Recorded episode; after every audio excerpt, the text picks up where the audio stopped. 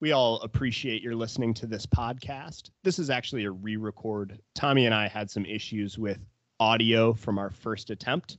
So this is a re record a week later. So we appreciate the listen. And if there are any content issues on our memories, that's just because we were taking a little break from reading this and had to do our best on recalling. But again, we wanted to get you this content. It's very important to us that we stick to our word when we tell you that we are going to be putting out a book review on a specific book so that if you guys decide to follow along, we are getting you what we promised. So we appreciate the listen.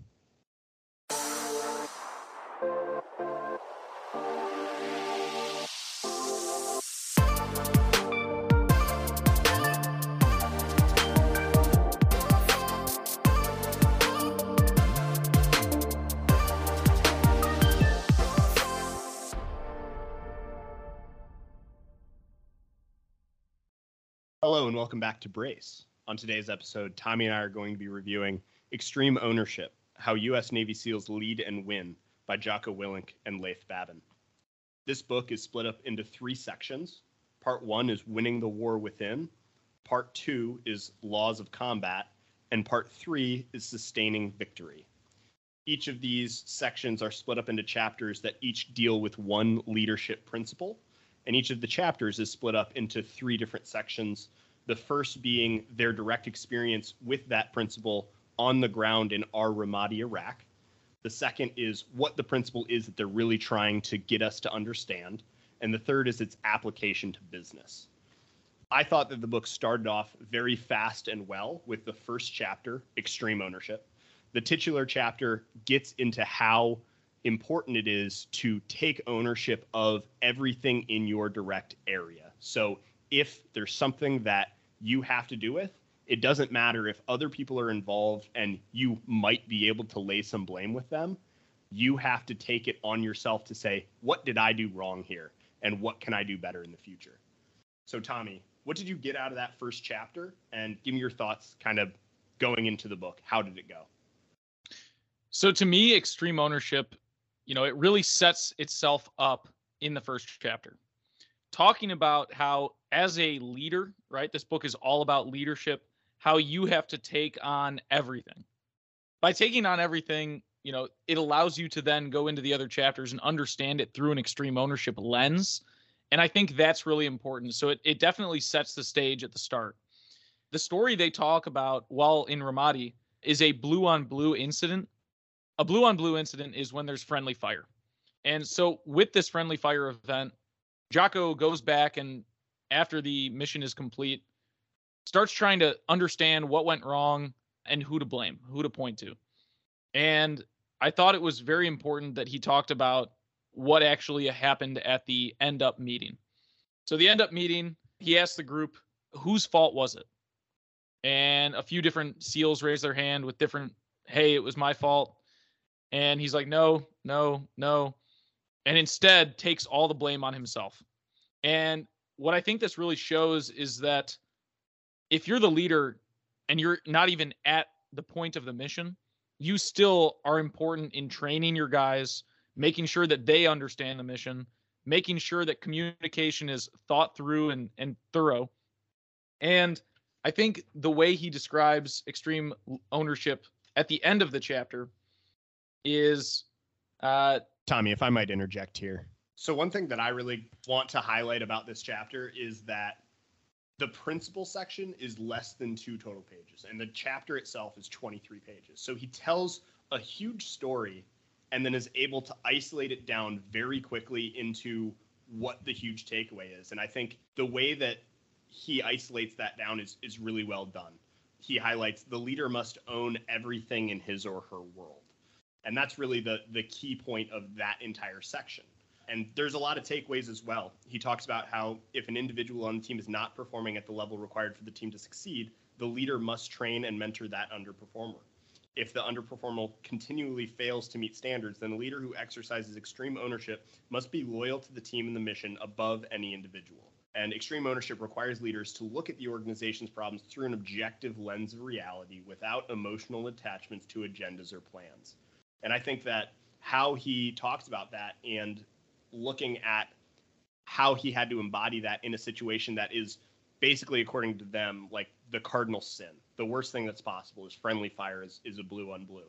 So that ability to take a step back and look at that situation through an objective lens and then take the extreme ownership and say, yes, these people did these things a little bit wrong, but that was only possible because I didn't lay out the mission the way that I needed to and communicate effectively and do all of these things right.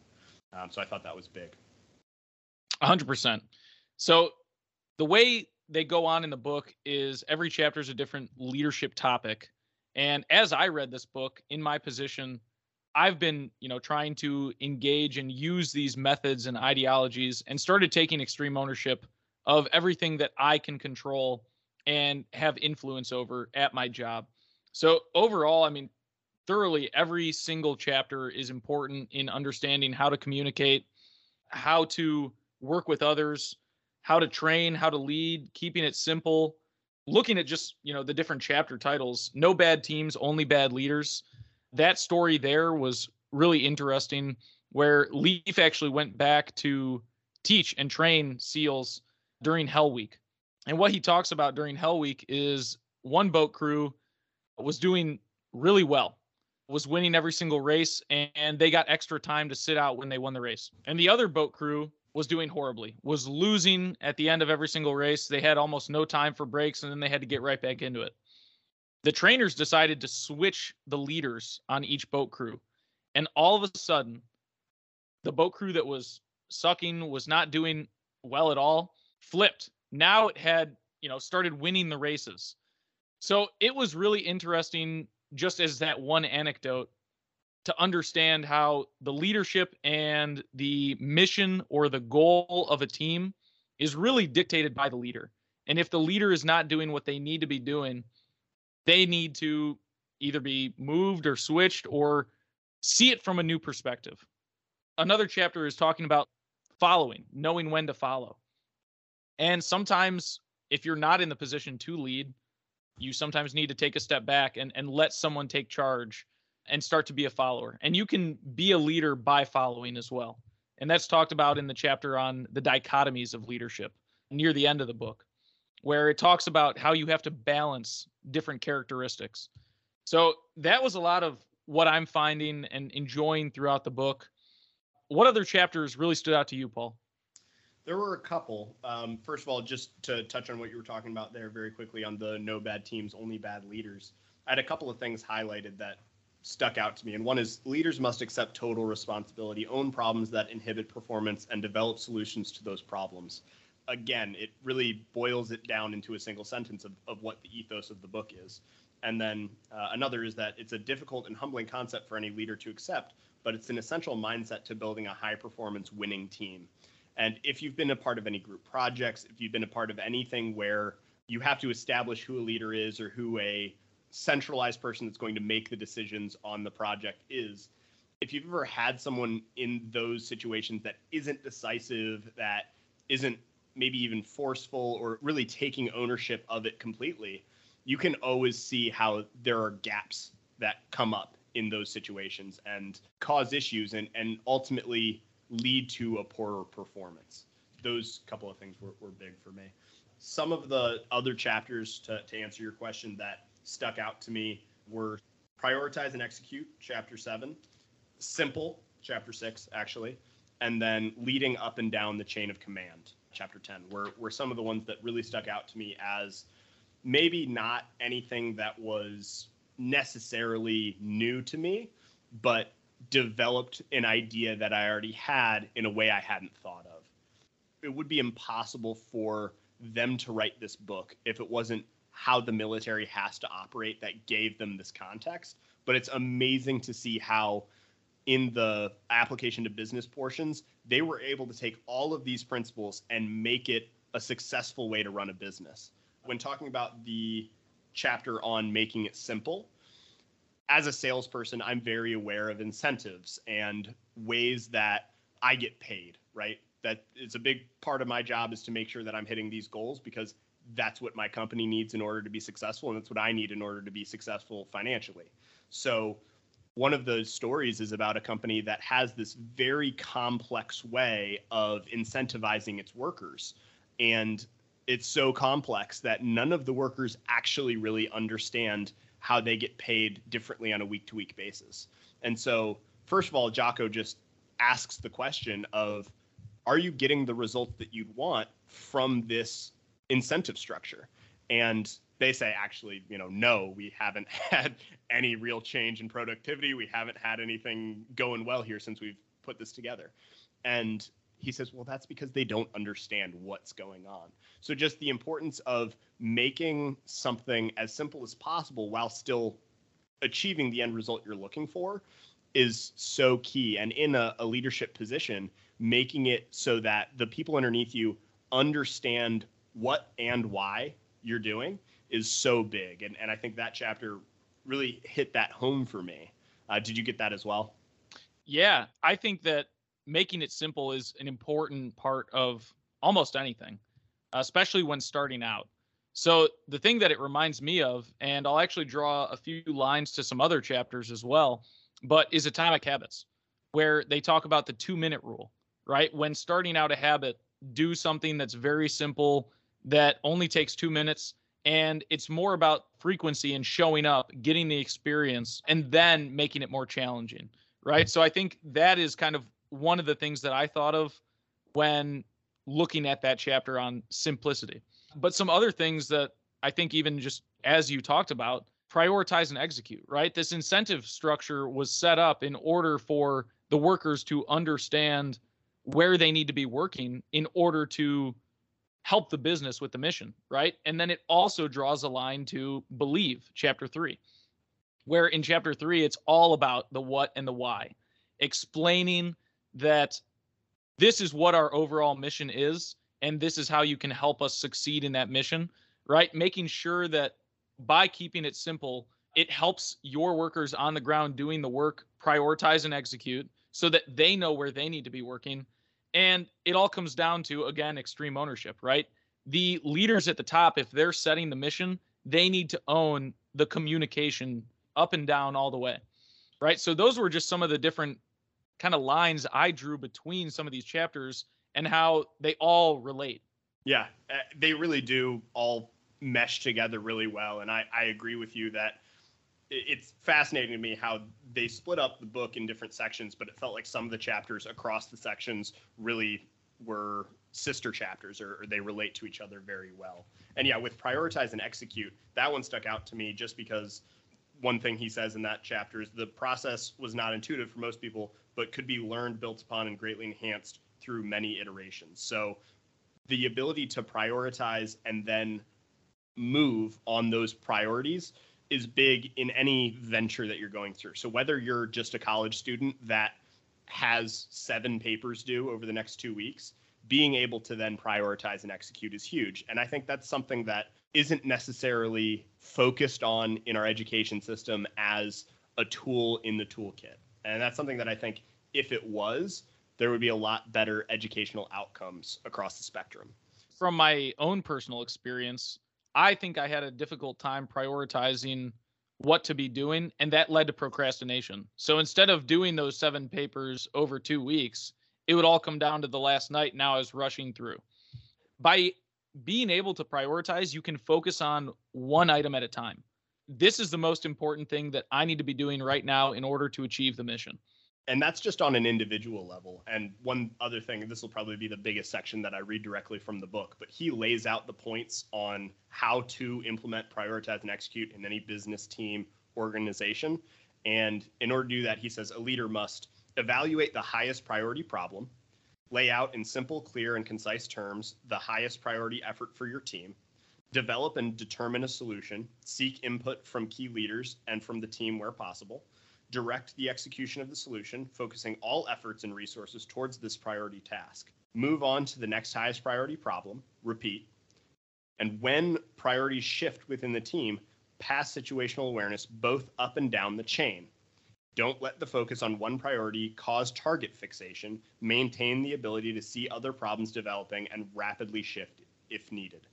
And those last two points were the ones that were a bit of a mindset shift to me, where it felt like the first part all made sense on okay, this is how you prioritize and execute. But the ability to make sure that the communication is there up and down an organization or up and down a structure is huge when prioritizing because we've all been in a situation where there is a new dynamic that's introduced and then the priorities have to change immediately. And then also not getting the target fixation i think that's one where quite often that's a fatal flaw in an organization is they get that target fixation. Especially you look at some businesses where they just don't adapt with the times and they don't change as new technology or new infrastructure is being introduced.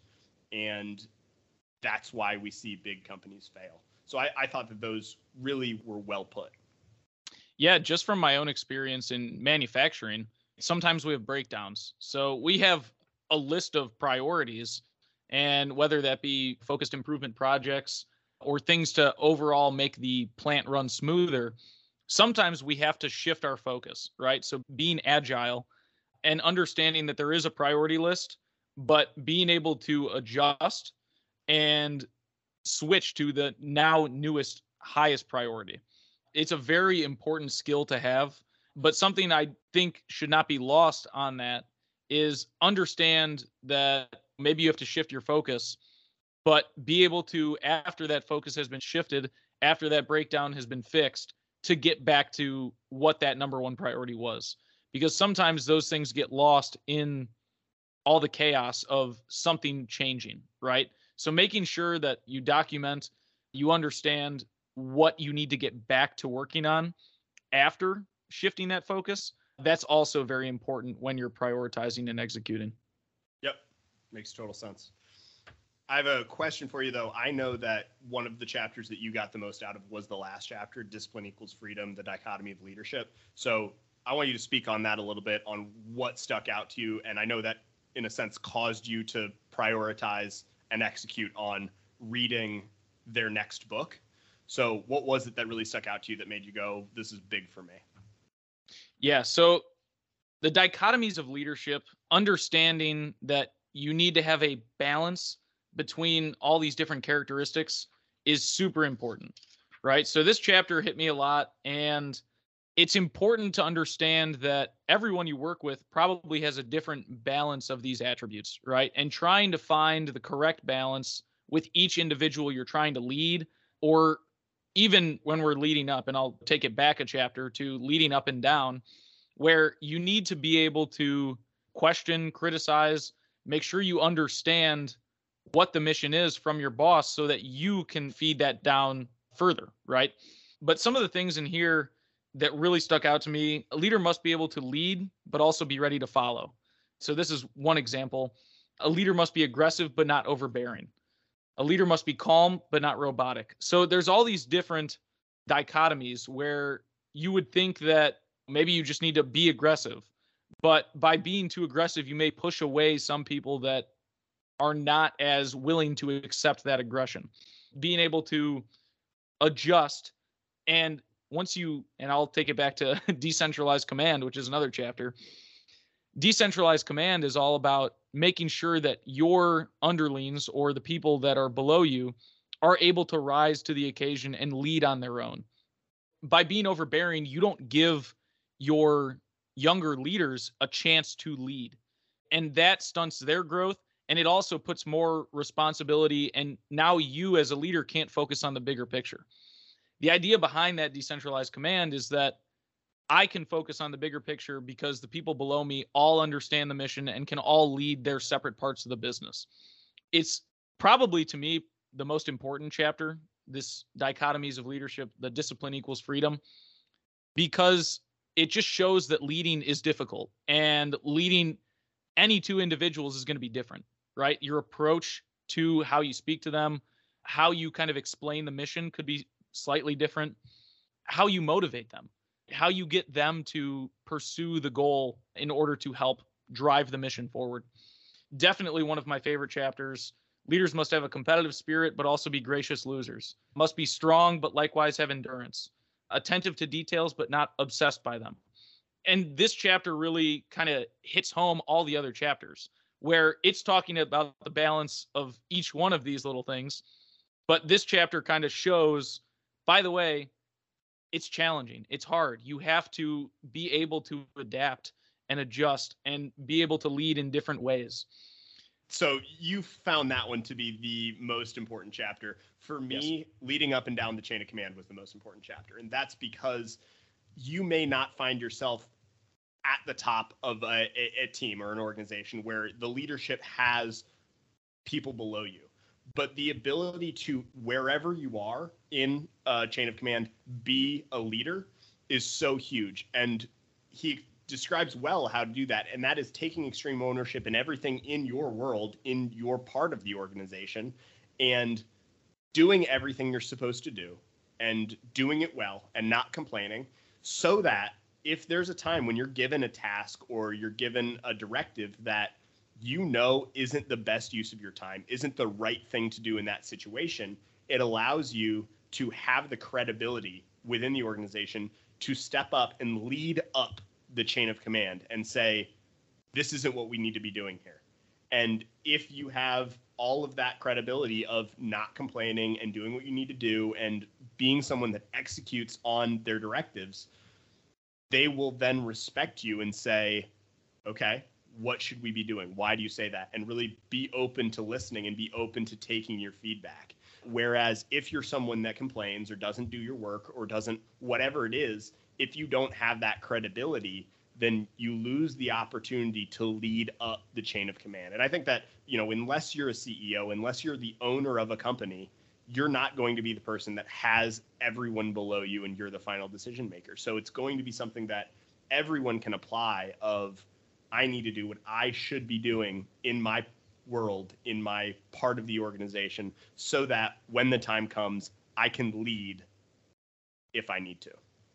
Yeah. So, what really stuck out to me in that chapter was the application to business. And it talked about how a bunch of managers had heard the mission from the CEO or the exec. And because she was a strong businesswoman, none of them questioned her.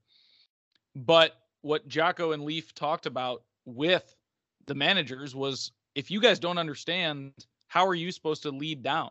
You need to be able to question her and don't be afraid. Be willing to question and have her help understand what your mission is so that you can lead it down.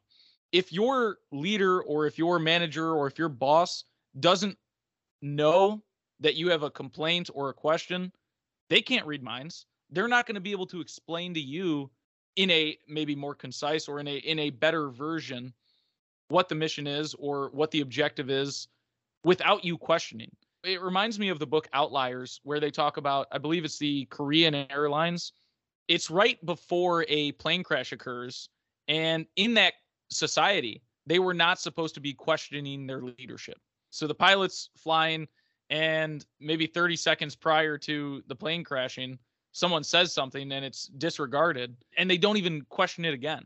You may have some understanding or remembrance of that chapter that maybe I don't. Yeah, it's they go through the black box of what happens right before a plane crash and they understood that because it's such an obedient society it's it's one where there's so much respect given to your elders or those in a position of power above you that even though the co-pilot knew that something bad was happening, he says one small thing early on that's disregarded.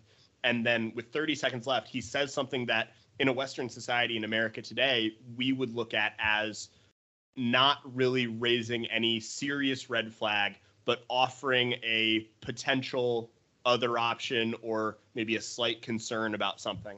And that is also disregarded. And then the plane crashes 30 seconds later.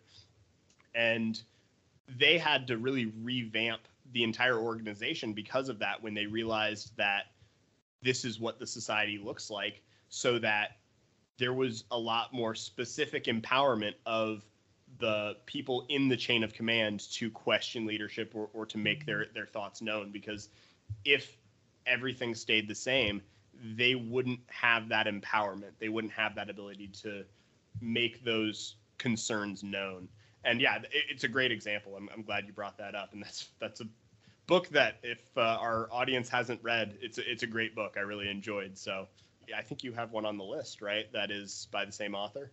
Yes, uh, Talking to Strangers by Malcolm Gladwell. So hopefully we'll be reading that in the near future as well. That'll be a good one. Tommy, is there anything else that you want to leave our listeners with about this book in terms of the content, or should we move on? I guess the only thing I would say really about the content is it's all important whether you're a leader or a follower. It is good to understand the different leading methodologies so that if you're in a lower position on the totem pole, you can still lead up. That plays into it, but also understanding methods by which you can become a leader in your own world. By taking extreme ownership, you can become a leader in what you do. You can inspire others by being the best associate that you can be at whatever level you're at. But really, I mean, it, it's truly an incredible book. I know we're going to do our rankings uh, momentarily, but I truly enjoyed it, and I'm definitely going to be reading the sequel.